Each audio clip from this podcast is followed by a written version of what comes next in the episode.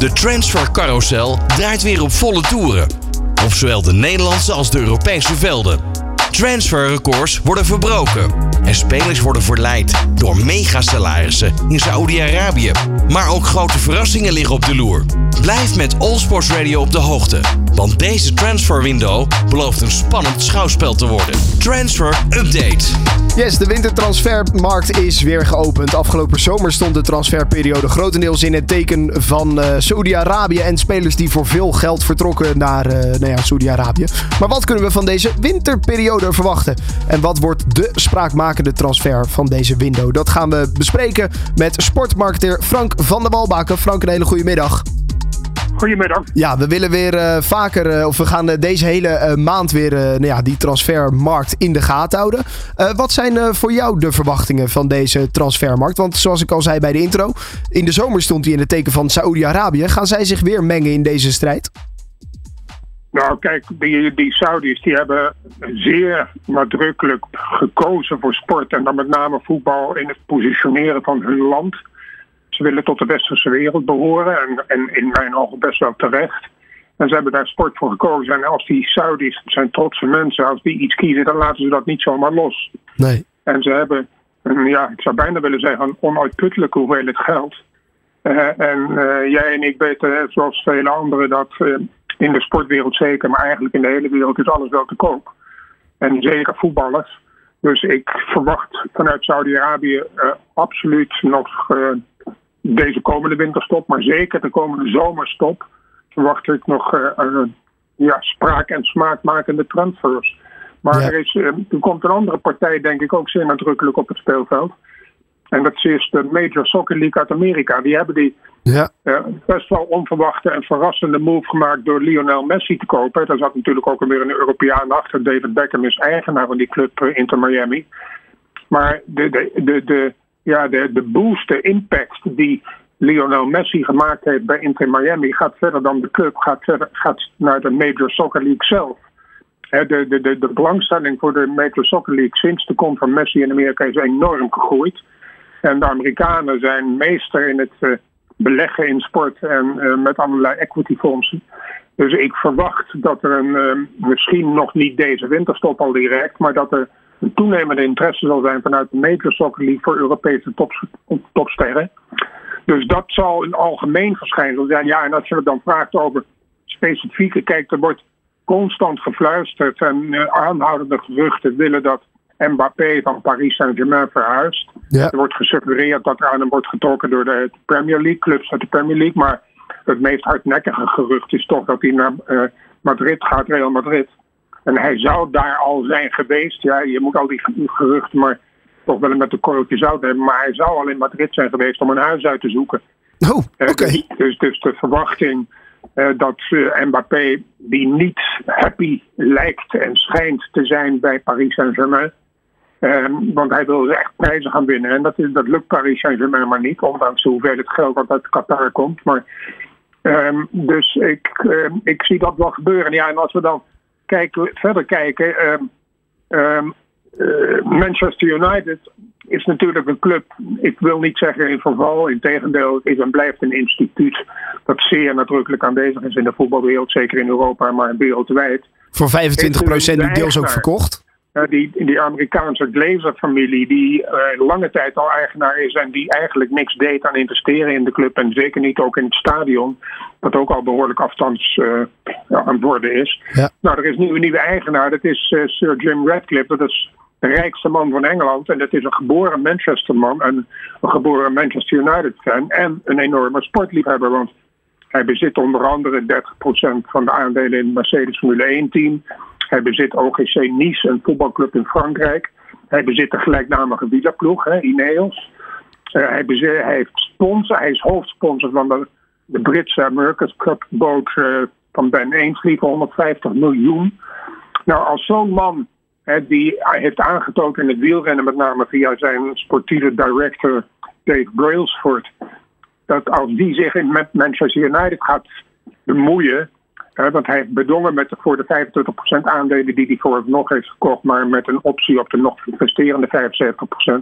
Maar hij heeft al bedongen dat hij nu vanaf het eerste moment de sportieve leiding overneemt. Nou, dan kan je dus eigenlijk er bijna vergif op innemen dat die de, de markt opgaan.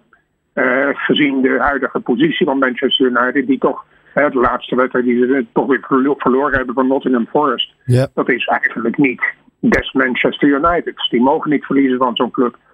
Dus ik verwacht daar ook uh, behoorlijk wat. Ik verwacht ook nog steeds veel in de, uit de Engelse Premier League van Newcastle United. Dat sinds anderhalf jaar, twee jaar nu eigendom is van Saudi-Arabië. Die hebben het gekocht voor 350 miljoen. Nou ja, die zullen zich toch ook willen mengen in de top van de Premier League. Dat doen ze toch op heden nog niet. Ze zitten een beetje in de middenmoot. Te sukkelen zou ik bijna willen zeggen. Nou, met al dat geld willen ze ongetwijfeld die club ook naar de top brengen. En als we, net, als we even naar eigen land kijken, ja, dan komen we natuurlijk onmiddellijk terecht bij Ajax. Ja, nou ja, ja, ja. Michael van Praag, als de nieuwe voorzitter van de Raad van Commissarissen, heeft heel duidelijk gezegd: er wordt niet gekocht voordat er is verkocht.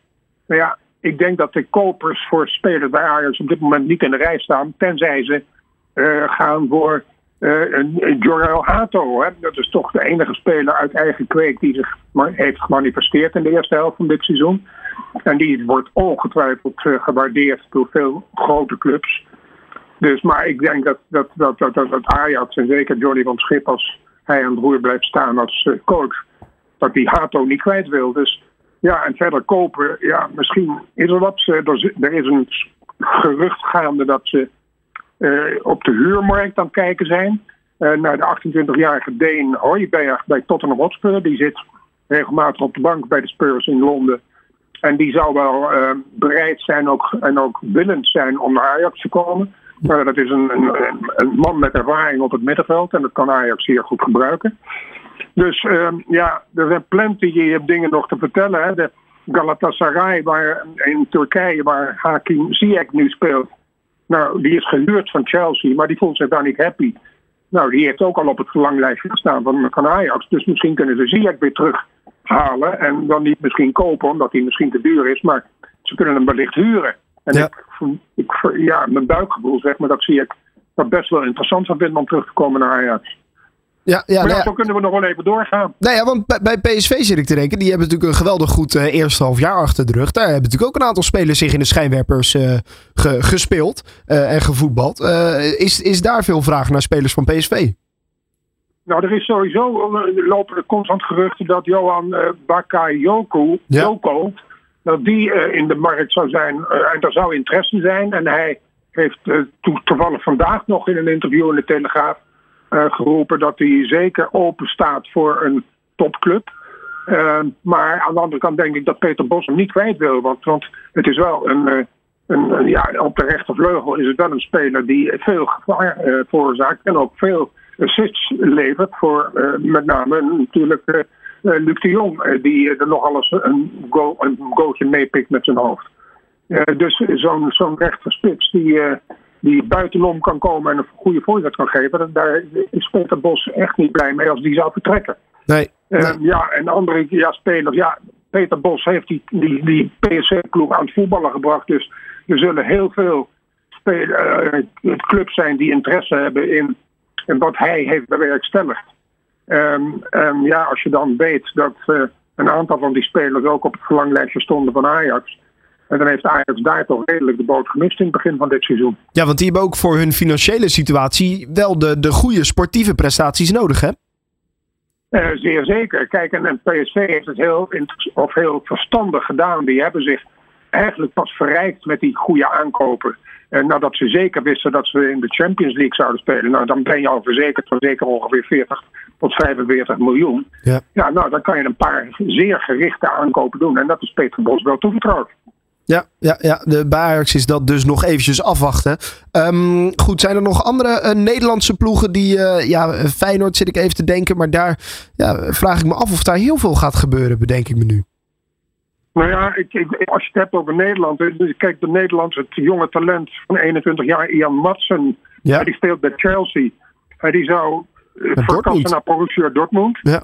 Eh, per slotverrekening is die Matsen is al 13-voudig jong oranje kan eh, spelen. Maar de prijs die Chelsea vraagt op dit moment 30 miljoen eh, ehm, eh, eh, euro's is voor Borussia Dortmund nog iets te veel. Maar ik verwacht dat die wel tot elkaar komen.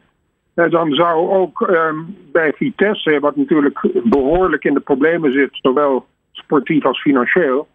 Daar zou uh, Manhoef ehm, zeer op het verlanglijstje staan van Glasgow Rangers. Oké. En hij zou slechts tussen aanhalingstekens 2,5 miljoen moeten kosten. Nou, dat kunnen de Rangers zeker betalen. En dat ten, tenslotte heb je ook nog de voormalige AZ-topper, de, de 25-jarige uh, Chani Reinders, die natuurlijk inmiddels de sterren van de hemel speelt, bij AC Milan. Um, die zou al in de ver voor het stadium zijn geweest, ook met Ajax. Uh, voordat hij überhaupt naar AC Milan ging. Dus dat is weer een voorbeeld van wat Ajax heeft laten lopen. Uh, terwijl je nu ziet hoe die jongen zich ontwikkelt. En die is nu al een van de betere middenvelders van Europa. Ja. Dus uh, het is wel ja, eigenlijk een beetje verdrietig. En droevig gesteld met hoe Ajax de boot heeft weten te missen de afgelopen zomer. Ja, en dat ze dat deze winter dus eigenlijk opnieuw doen, omdat daar nog niet allemaal op orde is. Nee, en dan heb ik nog één dingetje ook. We hebben het de hele tijd over spelers, maar ook in de trainershoek wordt natuurlijk gepraat over transfers. Ja. Giovanni van Bronckhorst kan en wil naar het Turkse Beziktas. Uh, maar hij wil, uh, als hij daar naartoe gaat, en een Beziktas wil hem graag en wil ook betalen, maar uh, Giovanni heeft gezegd: Ik wil Jean-Paul van Gastel meenemen. En die is op dit moment trainer coach bij NAC Breda. En NAC Breda stelt zich moeilijk op. En natuurlijk, die willen echt wel hem laten gaan als ze maar genoeg betaald krijgen. Ja, ik denk dat de Ziektas is ook een rijke club. Dus ik denk dat dat wel rond zal komen. Dus dat uh, Giovanni en Jean-Paul naar Istanbul zullen verhuizen om de Ziektas gaan helpen kampioen te worden. Oké dan. Nou, dus uh, ook voor uh, Giovanni wordt het uh, nou, misschien dan toch nog wel spannend. Goed, in ieder geval kunnen we zeggen dat de wintertransferperiode is begonnen. En dat er weer genoeg gebeurt. Frank, voor nu in ieder geval dankjewel. En wie weet spreken we je later nog deze maand. Oké. Okay. Transfer Update.